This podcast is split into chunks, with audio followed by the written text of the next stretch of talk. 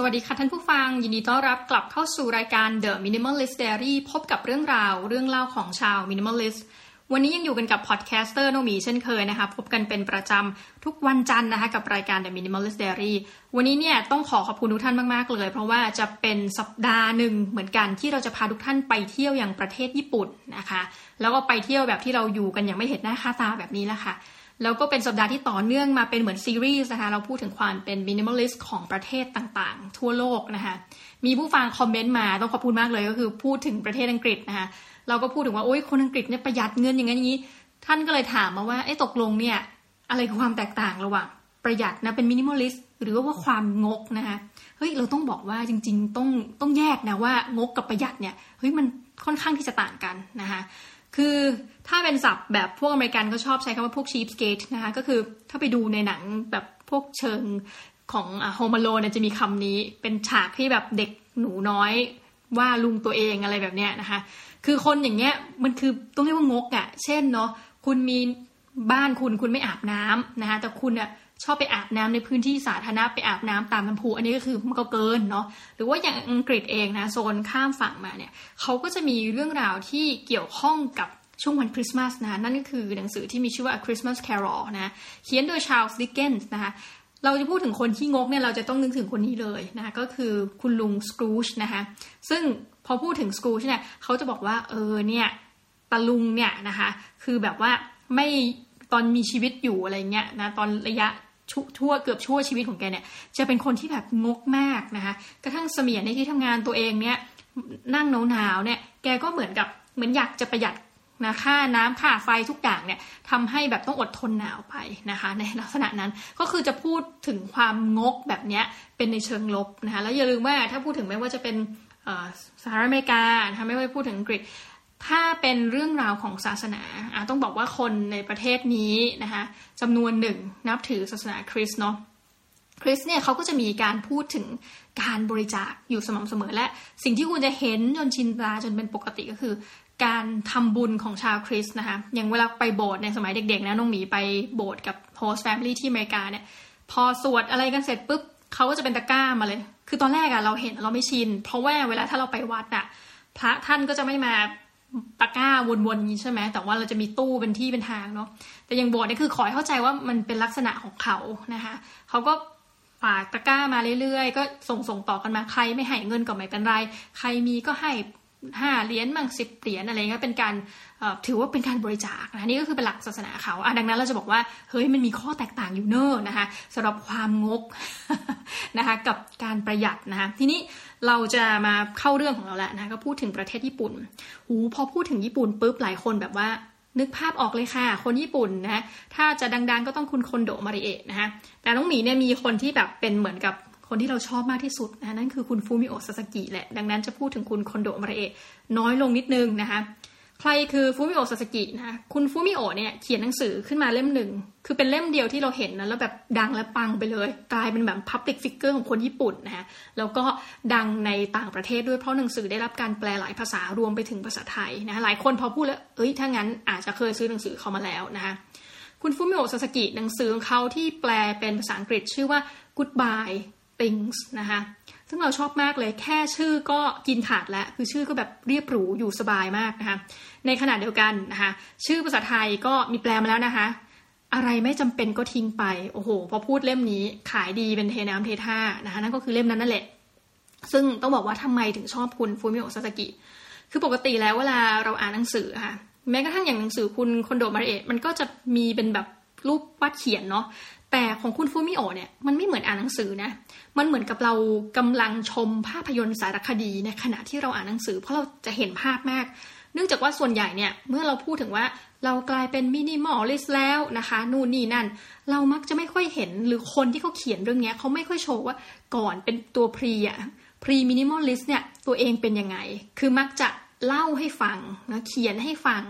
แต่ไม่ได้ให้เราเห็นภาพ ปรากฏหนังสือคุณฟูมิโอแกเก็บภาพเอาไว้อะภาพที่ห้องสมัยที่ตัวเองแบบห้องรกมาก เขาเล่าว่าสมัยก่อนเนี่ยเขาทั้งอ้วนไม่มีความสุขกับชีวิต กินเบียร์นะคะแล้วก็มีของสะสมแบบเป็นผู้ชายทั่วไปเลย คือสะสมของเยอะมากนะคะแบบไม่ว่าจะเป็นเพลง ไม่ว่าจะเป็นภาพยนตร์นะนู่นนี่นั่น ซึ่งมันทำให้เขาบอกว่าเขาก็ไม่เห็นจริงๆว่าเออห้องตัวเองมันหน้าตาเป็นยังไง เพราะว่ามันเต็มไปด้วยของนะ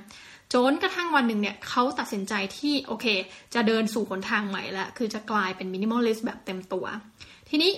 ข้อที่จะแตกต่างอย่างชัดเจนนะคะ ระหว่างคุณคอนโดมาริเอะกับคุณฟูมิโอซาสกิ คือคุณคอนโดเนี่ยเอ้ยน่าสนใจนะ เธอเป็นผู้หญิงอะต้องใช้คำนี้ เป็นผู้หญิงที่มีครอบครัวแล้วใช่ไหมคะ แต่ว่าวิธีการหรือความคิดของเธอ ปกติคือเราจะเข้าใจว่าคนญี่ปุ่นเน่ะ เวลาเขาจะทำอะไรเขาจะค่อย ๆทำคือ คุณมันเอกก็เป็นเช่นนั้นนะเวลาที่เราเห็น แต่ว่า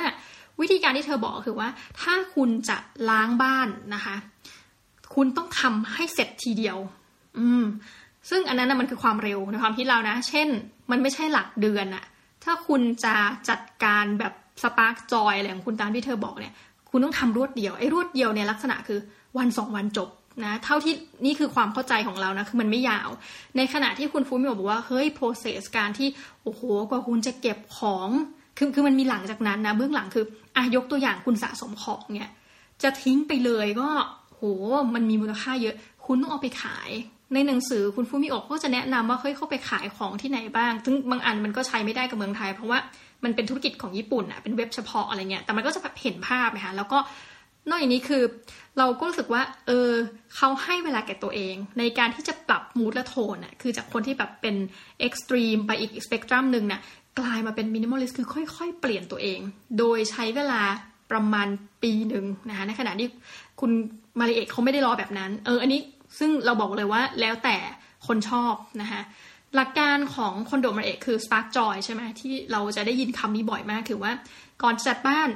ต้องหยิบข้าวของสิจ้าคือเคลียร์เคลียร์ลิงรอบแรก เฮ้ยของอะไรที่แบบจับแล้วไม่ Spark Joy ให้ทิ้งไปเลย อะไรประมาณนี้นะ ซึ่งเราเราบอกตามข้อเท็จจริงได้ไหมว่า หลายคนเนี่ยมันของบางบ้านอะอย่างอเมริกา on average คือมีของ3 0 0แสนชิ้น เราจะไปจับให้มันสปาร์กจอยทุกชิ้นมันก็คงไม่มีเวลาเนาะแต่ว่าแม้กระทั่งบ้านของน้องมีเองแต่ก่อนอะเคยนับหาว่าของเรามีกี่ชิ้น ปรากฏว่านับไปนับมาได้อยู่ประมาณสามพันซึ่งเยอะนะ ตอนนั้นคือหนังสือมันหลาย ก็ปาเข้าไปหลายร้อยเล่มแล้วอะเราก็นึกนะว่าโอเครวดเดียวจบ คือบางทีมันไม่มีเวลาจะมา spark joy มากอะมันต้องแบบหยิบดูทิ้ง หยิบดูทิ้ง คือมันมันจะไม่สามารถทำเช่นนั้นได้ในระยะเวลารวดเร็วแบบเธอ คือเคยพยายามแล้ว อันนี้ส่วนตัวแล้วกันว่าได้ลองทำแล้วปรากฏว่าเฮ้ยการที่จะทิ้งของอะกระบวนการระยะเวลาที่ใช้และความท้อใจของตัวเองเนี่ยมันนานกว่านั้นในวงเล็บนะคะ ก็เลยเป็นอะไรที่ชอบคุณฟุมิโออีกอย่างที่ชอบคือ เขาพยายามที่จะปรับตัวใช้คำนี้ ตามสถานการณ์ที่เขาเป็นคือแต่เดิมอะ่ะเขาอยู่ห้องขนาดใดก็ตามแต่ปัจจุบันเขาอยู่ในห้องที่มีไซส์ขนาดเล็กลง ซึ่งอันนี้มันเป็น minimalist ทั้งแบบใช้คำว่าทั้งตัวจริงๆนะคือพอคุณแบบของไม่เยอะคุณจะไปอยู่ทำไมห้องใหญ่ พอเขาลงมาอยู่ห้องเล็กเขาเล่าว่ามันดีในแง่ว่าเนี่ยเขาใช้เวลาทำความสะอาด ไม่กี่นาทีเสร็จ ใช้ห้องไม่กี่นาทีนี่คือไม่ถึง 5 นาทีนะคะ ก็คือมีอุปกรณ์นิดเดียวเอาไว้ถูพื้น นะคะก็เป็นผ้าสีขาวสะอาดๆเลยเนี่ยทูทูทูเสร็จแล้ว เพราะห้องก็มีขนาดเล็ก คือจริงๆในขณะที่หนังสือที่เขาเขียนมาเขาก็คาดหวังว่าเขาจะไปอยู่ในที่ที่มันเล็กกว่านี้ได้อีกอะไรเงี้ย ซึ่งเราชอบมากที่เฮ้ยพอเปลี่ยนเปลี่ยนทั้งตัว แล้ว concept เขาคือว่าจริงๆ แล้วเนี่ยคนญี่ปุ่นเนี่ยมีความเป็น minimalist อยู่แล้วนะเพราะว่าภัยธรรมชาติเยอะเอออันนี้ทุกคนต้องเห็นด้วยเหมือนน้องมีเนาะสึนามิเอยนะคะ earthquake อะไรก็มา มันเยอะไปหมด ทำให้เขารู้สึกว่าเฮ้ยคนน่าจะชิน คนน่าจะเข้าใจกับกระบวนการเนี้ยที่พอมันมีอะไรเยอะๆแปลว่าอย่างหนึ่งคือคุณต้องเข้าใจว่าเออธรรมชาติมันคือการเปลี่ยนแปลง แล้วเราจะสะสมของไปทำไมนะคะ เยอะๆ คุณฟุ้มิบอกว่าถ้าเขาจะย้ายบ้านเนี่ยเขาสามารถแบบเนี้ยเก็บของปุ๊บปุ๊บปุ๊บสามสิบนาทีเสร็จ น้องมีมาโอ้โหพอฟังปุ๊บแอบดูตัวเองเหมือนกันนะถ้าฉันย้ายฉันต้องใช้เท่าไหร่เหรออะไรเงี้ยปรากฏว่าของตัวเองเนี่ย น่าจะสุดๆเลย สุดๆ คงสองวันนะแต่ว่าของคุณฟุมิโอสามสิบนาที แล้วมันทำให้เราเห็นและเปรียบเทียบกับตัวเองกลับไปนะว่าณช่วงที่คนเริ่มเป็นพูดถึงความเป็น minimalist เนี่ยถ้ามันไม่ใช่มาดังเพราะคุณคอนโดมาริเอะในไทยเนาะประการหนึ่งคือตอนน้ำท่วมอะ่ะคนปลงได้เยอะมากนะนั่นก็คือภัยพิบัติธรรมชาติอย่างหนึ่งของไทยเหมือนกันนะซึ่งเราเองก็อาจจะต้องควรทำตัวให้ชินนะเพื่อนน้องหมีพูดเลยว่า หลังจากน้ำท่วมเสร็จปุ๊บคำถามที่เขาตั้งขึ้นกับบ้านก็คือว่า เฮ้ยเราสะสมเฟอร์นิเจอร์เยอะๆทำไม แล้วเราจะมีของเยอะทำไม เพราะว่าพอน้ำท่วมปุ๊บย้ายไม่ทันของหนัก และสุดท้ายคือต้องไปยกเซตในลักษณะนั้นนะคะอันนี้เป็นอะไรที่แบบเรารู้สึกชอบมาก แล้วปรากฏว่าพอเราไปศึกษาพวกประวัติศาสตร์ญี่ปุ่นนะก็พบว่าอันนึงนะที่มันอาจจะไม่ได้ตั้งใจนะคะแต่ว่าเป็นเทคนิคอะไรบางอย่าง ซึ่งทำให้รู้สึกว่าเออ มันก็สอนให้เราไม่ได้คิดถึงความเป็น maximalist นั่นคือการที่ ญี่ปุ่นเนี่ยเขามีการแบ่งโครงสร้างทางสังคม คือไม่ถึงกับอินเดียที่แบบโอ้โหชัดจ๋าเป็นวันณะนะ แต่เราก็จะขอเรียกว่าเป็นโซนประมาณเทือกนั้นนะว่าเฮ้ยอันไหนคืออยู่สูงอยู่บนล่างกลางต่ำปรากฏว่าเขาไว้เกษตรกรที่ระดับฐานทางสังคมเนี่ยไม่ใช่ฐานะทางการเงินนะคะ ฐานทางสังคมสูงกว่าพ่อค้าซึ่งเราบอกว่าลักษณะการคิดแบบนี้มันทำให้ไม่ได้มองถึงความร่ำรวยอะ่ะเป็นเป็นเรื่องดีอะ่ะ ถามว่าทำไมถึงมองว่าเกษตรกรมีพื้นฐานทางสังคมนะเมื่อมองโครงสร้างเนี่ยสูงกว่า เขาบอกว่าเกษตรกรน่ะยังให้ของอะเหมือนกับปลูกพืชปลูกผัก ให้คุณค่าแก่สังคมจริง ๆ แล้วพ่อค้าได้ให้อะไร เพราะว่าพ่อค้าคือซื้อมาขายไปนะคะเราเลยบอกว่าวิธีการนี้มันมันลึกซึ้งนะ รวมทั้งอีกรูปแบบหนึ่งทำไมญี่ปุ่นเขาถึงมีความเป็น minimalistประการหนึ่งนะคะที่เขียนกันตรงกันหลายสำนักเลยก็บอกว่า เฮ้ย คุณลองดูการนับถือนิกายเซน ความเป็นเซนเนี่ยมันคือความนิ่งและลึก แล้วสิ่งหนึ่งที่เซนพยายามจะพูดคือ อย่ายึดติดในวัตถุสิ่งของนะนี่ก็เป็นอีกอันที่นอกจากเรื่องภัยพิบัตินะซึ่งเอามุมลบมาเป็นมุมบวก ก็จะมีเรื่องราวของศาสนาเนี่ยแหละนะคะความเชื่อที่จะทำให้คนรู้สึกคาม ถ้าคุณลองดูพิธีกรรมหลายอย่างของญี่ปุ่น มันธรรมดามากเลยนะ บอกจริง ๆคือเคยไปนั่งดูพิธีชงชาค่ะ โอเค สิ่งที่เยอะคือชุด ชุดจะแบบโอ้ดูหนาแน่นปึกนิดนึงแต่ถ้าคุณดูอันอื่นๆน่ะ มันค่อยๆนะชงชาน้ำค่อย ๆไหล คืออุปกรณ์มันน้อยกว่าที่เราคิดต้องใช้คำนี้ แม้กระทั่งกระบวนการการทำอาหารของญี่ปุ่นนะคะเมืองไทยบอกเลย ถ้าคุณเป็นแบบสาวกการทำอาหาร คุณคือแบบต้องก้าวเท้าข้างหนึ่งเข้าไปถึงความแม็กซิมอลิสเพราะอะไรเมืองไทยอาหารไทยใช้เครื่องปรุงเยอะมากนะคะโอ้แบบคุณนึกถึงต้มยำหม้อหนึ่งอะ คือทุกวันนี้ต้องมีอย่างแบบ นึกไม่ออกว่า ถ้าจะนับหนึ่งถึงสิบนี่มันมันคงไม่พอแต่ว่า มันมีอะไรบ้างในต้มยำนะคือมันเยอะในขณะที่คุณดูอาหารญี่ปุ่นนะคะ คุณมีไม่กี่อย่าง คุณรอดละมิโซะอะไรอย่างเงี้ยสาหร่ายนะคะ ส่วนประกอบนู่นนั่นนิดนี่หน่อย และญี่ปุ่นเขาจะไม่ได้เน้นอาหารที่มีรสจัด ดังนั้นเครื่องปรุงมันไม่เยอะด้วยตัวของมันนะคะก็อาหารเขาถ้าไปกินจริง ๆ มันคือรสเค็มเนาะอาหารญี่ปุ่น ซึ่งอันนี้ก็ confirm มาโดยหนึ่งในแขกที่เราเคยสัมภาษณ์นะคะในรายการ What's Up เชียงใหม่ ชื่อฮารุณะบอกอาหารญี่ปุ่นเค็มค่ะอะไรเงี้ยนะคะ ก็เราเลยบอกว่าเฮ้ยกระบวนการเหล่านี้ที่อยู่ในรอบตัวคนญี่ปุ่นเนี่ยเฮ้ยมันแอบให้เรารู้สึกว่าเออจริงๆนะเขามีความเป็น minimalist อยู่ในตัว ทีนี้เรามาพูดถึงเรื่องราวของเงินเก็บกันบ้างดีกว่าค่ะนะเห็นไหมข้ามคุณคอนโดะ มาริเอะไปอย่างรวดเร็วมากนะคะ เงินเก็บของคนญี่ปุ่นเนี่ย จะสู้สิงคโปร์สัปดาห์ที่แล้วที่เราคุยกันไปว่าเฮ้ยคนสิงคโปร์ save เงินถึง 55%นะ on average นะคะปรากฏว่าญี่ปุ่นเนี่ยอืมจริง ๆ มีทั้งข่าวดีข่าวร้ายนะคะช่วงพีคที่สุดในชีชีวิตของคนญี่ปุ่นนะคะนั่นก็คือปี 1975อะซึ่งต้องบอกว่าโอ้โหเรายังไม่เกิดเลยนะคะมันนานมากมาแล้ว แต่นั่นคือช่วงพีคของจริงนะเขาเป็นประเทศณจุดนั้นคือ เซฟเงินได้เยอะสุดในกลุ่มประเทศ OECD นะคะ อยู่ที่ 23.1%ซึ่งเวลาพูด 23.1%เนี่ยมันก็เยอะแล้วนะ แล้วเขาก็เลยบอกว่า อะ ง่ายๆ ถ้าตีแบบหน่วยแบบเหมือนกับกลมๆนิดนึงคือ ราวหนึ่งในสีของเงินเดือนนะคะ อย่างไรก็ตามนั่นคือข่าวดีเมื่ออดีต ปัจจุบันปรากฏว่าช่วงราวปี 2013-2014 อัตราการเซฟเงินของคนญี่ปุ่นติดลบจ้า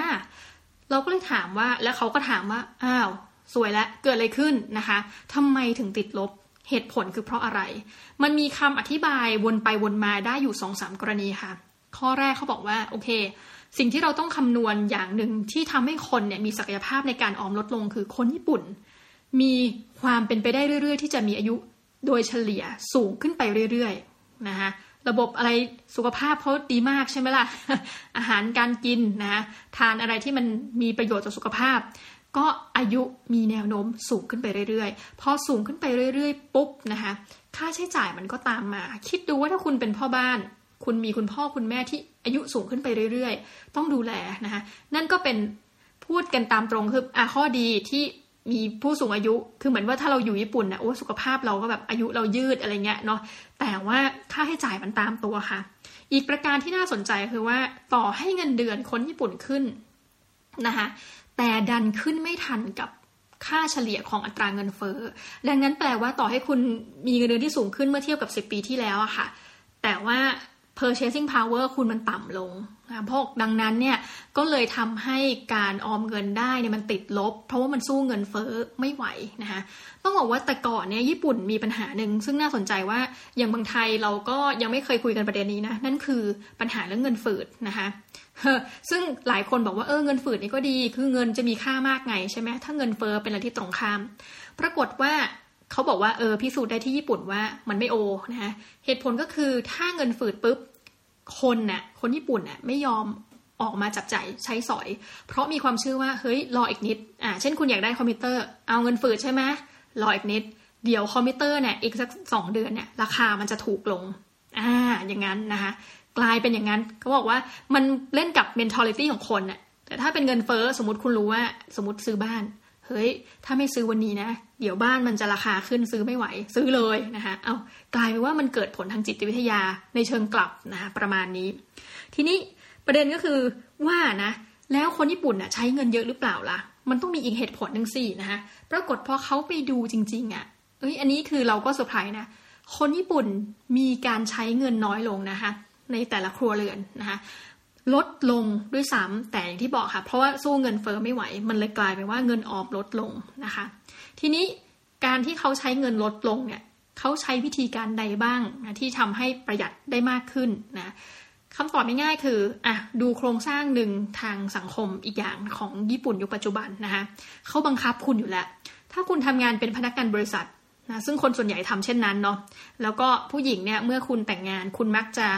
ต้อง อัปเปหิออกจากบริษัทมาเลี้ยงลูกนะเหตุผลว่าทำไมคุณต้องมาเป็นแม่บ้านเต็มตัวคนญี่ปุ่นเนาะเพราะว่าค่าใช้จ่ายอะไรก็ตามที่เหมือนเดิมค่ะเกี่ยวกับคนในประเทศพัฒนาแล้ว จะแพงเสมอ ดังนั้นจะจ้างแม่บ้านหรือนะคะจะจ้างคนดูแลลูกหรือเอางี้ละกันนะคะ เราให้ตัวเองทำเองจะถูกกว่า เป็นอย่างนั้นไปอะใช้คำนี้นะคะ ก็ดังนั้นแปลว่าพ่อบ้านหนึ่งคนเนี่ยอาจจะต้องรับเลี้ยงทั้งลูกน้อยที่เกิดขึ้นมาเนาะแล้วก็ รับเลี้ยงภรรยานะคะอันนี้มันก็หนักด้วยตัวเองอยู่แล้วเนาะดังนั้นเขาก็เลยบอกเลยว่าจริง ๆ เงินเดือนในหลายกรณีเนี่ยมีการทบไว้เผื่อ เพราะรู้อยู่แล้วว่ามีคนจำนวนหนึ่งเลยแหละที่ต้องเลี้ยงดูทั้งครอบครัวแบบนี้นะคะ ทีนี้การประหยัดก็คือว่าจากผลสำรวจคนน่ะคุณพ่อบ้านเนี่ยไปกินข้าวกลางวันเนี่ยนอกข้างนอกเนี่ยไม่เยอะนะคะ มีอัตราโดย ที่แบบเขาพยายามจะที่จะดูวัดเนี่ย ปรากฏว่าน้อยลง เหตุผลก็คือว่าอยากจะประหยัดเงินนี่แหละส่วนหนึ่งเนาะแล้วก็เลยว่าหิ้วของมาจากบ้านมากินนะก็ให้ภรรยาหรือว่าถ้าตัวเองยังโสดก็เอาอาหารจากบ้านเนี่ยมาทานนะคะก็แพ็คกล่องแพ็คอะไรมา ซึ่งภาพนี้เราก็จะเห็นในพวกเวลาดูการ์ตูนใช่ไหมเด็กนักเรียนมัธยม คุณพ่อคุณแม่ก็จะหลายคนก็จะเตรียมอาหารเป็นข้าวกล่องให้ เราว่าพฤติกรรมเหล่านี้เนี่ยมันตั้งแต่เด็กเนี่ยมันทำให้เกิดความชินนะคะแล้วก็ถ้าคุณเป็นเด็กเล็กก็มีแบบโรงเรียนเขาก็มีวิธีการฝึกให้ทานอาหารร่วมกันทานอาหารที่โรงเรียนใช่ไหมโรงเรียนเป็นผู้จัดหาให้นะคะจากผลิตภัณฑ์โดยบริเวณรอบนี่แหละเนาะเช่นปลาก็เอามาจากเนี่ยอาจจะเป็นปลาของชาวประมงแถวพื้นบ้านอะไรอย่างนี้ใช่ไหมคะก็ทานด้วยกันพอโตขึ้นมาก็มีเรื่องของประเด็นข้าวกล่องนะคะนิสัยเหล่านี้มันติดตัวดังนั้นมันไม่แปลกที่พอมาทำงานแล้วเขาก็ยังสามารถทำตัวให้เคยชินโดยการที่ เอาเข้ากล่องจากบ้านมาทาน ซึ่งมันเป็นการประหยัดเนาะเพราะว่าคอสที่เยอะของมนุษย์เนี่ยมันหลักๆ มันมีอยู่ไม่กี่อย่างค่ะหนึ่งคือ ค่าเช่าที่ดินเนาะที่พักอาศัยนะคะซึ่งอันนี้ก็ที่ดินของญี่ปุ่นนะค่าเช่าที่นะคะมันแพงอยู่แล้ว ซึ่งอันนี้เราอาจจะช่วยอะไรไม่ได้อะพูดกันตามตรงนะคะถัดไปประการที่ 2 คือค่าอาหารค่ะ ซึ่งตรงนี้ถ้าเราเห็นก็คืออะโอเค ประหยัดไปได้เยอะเนาะทำอาหารมาทานเอง ประการที่ 3 คือค่าเดินทาง ที่นี่พอเรามาพูดถึงค่าเดินทางของคนญี่ปุ่นนะคะ อย่างแม่บ้านคุณจะเห็นได้ชัดเลยว่าแม่บ้านหลายคนเนาะก็เลือกที่จะคือเมืองญี่ปุ่นเนี่ยมันดีอย่างนะเมืองในประเทศญี่ปุ่นเนี่ยเขาพยายามสร้างเมืองให้เป็นลักษณะ compact city ความหมายคือเป็นเมืองวิดินเมืองอีกทีหนึ่งนั่นแปลว่าถ้าคุณจะไปไหน บริเวณชุมชนของคุณอาจจะมีโรงเรียนอยู่นะเดินไปไม่ไกลอ้าวมีร้านอาหาร เดินไปอีกนิดนึงมีแบบว่าแบบช้อปปิ้งมอลล์นะคะมีอีกนิดนึงมี7 e เ e ่ e อลักษณะนี้ทำให้คนเนี่ย ไม่ต้องพึ่งพานะไม่ว่าจะเป็นแบบการขับรถออกไปในที่ไกลๆเพื่อไปซื้ออะไรสักอย่างเนาะอย่างประเทศที่มีขนาดใหญ่เช่นอเมริกาเนี่ยเรานึกไม่ออกจริงนะถ้าไปอยู่รัฐที่เรามีเคยอยู่อย่างแบบลุยเซียนาเงี้ยนึกไม่ออกอะพูดเลยว่าถ้าไม่มีรถทำยังไงเนี่ย เพราะว่าแค่จะออกจากบ้านอะไปวอลมาร์ทอะมันก็เดินถ้าเดินนี่คงขาบวมอะฮะเพราะว่ามันไกลมากๆ แต่ในขณะที่ญี่ปุ่นเนี่ย เมืองมันเนื่องด้วยแบบทำพื้นที่ให้มันเล็กลงเนี่ย มันเดินสบายนะหรือว่าถ้าคุณไม่เดินอีกอย่างหนึ่งที่ทำให้ทั้งประหยัดเงิน แล้วก็ได้สุขภาพที่ดี เช่นกันนะนั่นก็คือขี่จักรยาน ก็จะเห็นเยอะมากว่าแม้กระทั่งเด็กตัวเล็กๆนะเดินทางไปโรงเรียนเองเพราะโรงเรียนมันอยู่ในชุมชนนะเนาะแม่บ้านไปซื้อของไปจ่ายตลาดขี่จักรยานไป ตรงนี้มันก็คือเราว่ามันคือความ minimalist ละ แต่ว่าก็ต้องขอบคุณว่าด้วยผังเมืองอะนะด้วยรัฐบาลด้วยวิธีการต่างๆ ที่เขาทำอะมันก็เลยกลายเป็นฝึก ให้คนเนี่ยนะคะได้กลายเป็น minimalist โดยไม่ว่าจะรู้ตัวหรือไม่นะคะ ทีนี้เราก็รู้สึกสนใจว่าเออมีช่วงหนึ่งที่ได้ไปดูงานที่ประเทศญี่ปุ่นเนาะอันหนึ่งที่ต้องพูดว่าทำไมถึงหลายคนเนี่ยเลือกที่จะหิ้วอาหารจากบ้านไปกิน เหตุผลคือว่าญี่ปุ่นเนี่ยเป็นประเทศที่พึ่งพิงตนเองทางอาหารไม่ได้ร้อยเปอร์เซ็นต์นะคะอาหารจำนวนมากถูก import เข้ามา ญี่ปุ่นเนี่ยไม่สามารถปลูกอะไรได้หลายอย่างและหนึ่งในนั้นที่เขาจะเห็นว่าโอ้โหมาเมืองไทยนี่แบบกรี๊ดมากนะนอกจากมะพร้าวนะคะ นั่นก็คือมะม่วง เพราะว่าเขาบอกว่าอันนี้คือจากคนญี่ปุ่นพูดเลยนะคะว่ามะม่วงเนี่ยในญี่ปุ่นเนี่ยมันเป็นอะไรที่คนทั่วไปเอื้อมไม่ถึง เพราะว่ามันแพงมาก ดังนั้นเวลาจะดูว่าประเทศเนี้ยของชิ้นนั้นมันแพงไหมคือแทนที่เขาจะขายเป็นแบบเราอะขายเป็นลูกขายเป็นกิโลเขาจะขายเป็นเป็นชิ้นนะเช่นอะอย่างกล้วยเงี้ย เราจะเห็นว่าเขาขายแบบเนี่ยสองลูกกันราคาเท่านี้ แต่เมืองไทยเราจะเห็นแพ็คมาแบบเป็นลักษณะเป็นหวีใช่ไหมถ้าเราไปซื้อตามห้างอะไรเงี้ยซึ่งอันเนี้ยจะเป็นข้อแตกต่างที่เราเห็นในชัดแล้วผลไม้ที่ประเทศญี่ปุ่นนะถ้าไม่นับพวกผลไม้ที่เขาปลูกเองได้เนาะที่เหลือมัน import หมดราคามันจะแพง นอกจากนี้อย่างกรณีข้าวไทยอะถ้าจะเข้าญี่ปุ่นเนี่ยภาษีนี่คือราวแบบแปดร้อยเปอร์เซ็นต์นะคะเพราะว่าเขาจะต้องให้เกษตรกรเขาอยู่ได้ และการจะให้เกษตรกรอยู่ได้รัฐต้องสนับสนุน และจะทํำยังไงให้รัฐสนับสนุน ราคาพวกอาหารผลิตภัณฑ์ที่เขาปลูกเนี่ยมันจะต้องมีการการันตีว่าราคามันจะต้องไม่ถูกใช่ไหมคะ ซึ่งนั่นก็จะเป็นอะไรที่ทำให้ว่านะต้นทุนของอาหารผลิตภัณฑ์เขาเนี่ยแพงอยู่แล้ว เมื่อส่งไปยังร้านค้าต่างๆ ร้านอาหาร พอทำปุ๊บ ดังนั้นโดยภาพรวมร้านอาหารต้องมีราคาแพงวงเล็บอยู่แล้ว ดังนั้นก็คือวิธีการแก้ปัญหาอย่างที่บอกค่ะ ซื้อของสดเนาะแล้วเอามาทานมาทำทาน อีกประการที่คุณจะเห็นอันนี้คือเราคิดว่าน่าจะเห็นตรงกันก็คือว่าอย่างถ้าคุณดูแม่บ้านญี่ปุ่น มันจะมีรายการเยอะมากเนาะพวกแบบแม่บ้านสมองไวอะไรเงี้ยที่ถึงเวลามันจะมีโมเมนต์แห่งสวรรค์นะคือการลดราคาอาหาร จะเห็นคุณแม่บ้านเนี่ยไปยืนเข้าคิวเตรียมแบบถึงเวลาสามสองหนึ่งก็จะกรูกันเข้าไปซื้ออาหารเหล่านั้น และก็ถ้าเกิดว่าใครได้ของที่ตัวเองอยากได้มา มันเหมือนลักษณะแบบผู้ชนะ เราบอกเลยว่าลักษณะนี้เหมือนกันนะคะเป็นการสนับสนุนให้ก่อให้เกิดเนาะความเป็น minimalist ของชาวญี่ปุ่น ทีนี้มันพูดข้อบวกนะจริงๆอะ่ะข้อลบอะ่ะมันก็มีใช่ไหมคะประการก็คือว่าถ้าเราไปดูว่าอ้าวแล้วญี่ปุ่นเนี่ยมันไม่มีคนเป็น maximalist หรอ หามิได้ ถ้าคุณไปเดินฮาราจูกุ ถ้าคุณไปดูวัฒนธรรมบางอย่างนะ เช่นแบบวัฒนธรรมไอดอลที่แบบสนับสนุนการสะสมของใช่ไหมคะสะสมซื้อซีดี meeting หรือการแต่งตัวแบบของวัยรุ่นญี่ปุ่นอะอันนั้นเป็นประเด็นหนึ่งแต่ว่าวันนี้เรามาคุยถึงเรื่องความเป็น minimalist ของเขาเนาะเราก็จะมามองในอีกมุมหนึ่งอีกประการหนึ่งอย่างดูง่ายๆค่ะอย่างกรณีเรื่องเสื้อผ้า ประเทศหนาวเนี่ยจะมีลักษณะบางอย่างร่วมกันนะคือชอบใส่ชุดโทนดำนะคะคนญี่ปุ่นเองก็เป็นเช่นนั้น แล้วหลายคนเนี่ยไม่ว่าถ้าเป็นยิ่งพนักงานออฟฟิศเนาะสิ่งที่เราเห็นถ้าเป็นช่วงวันธรรมดานะคะ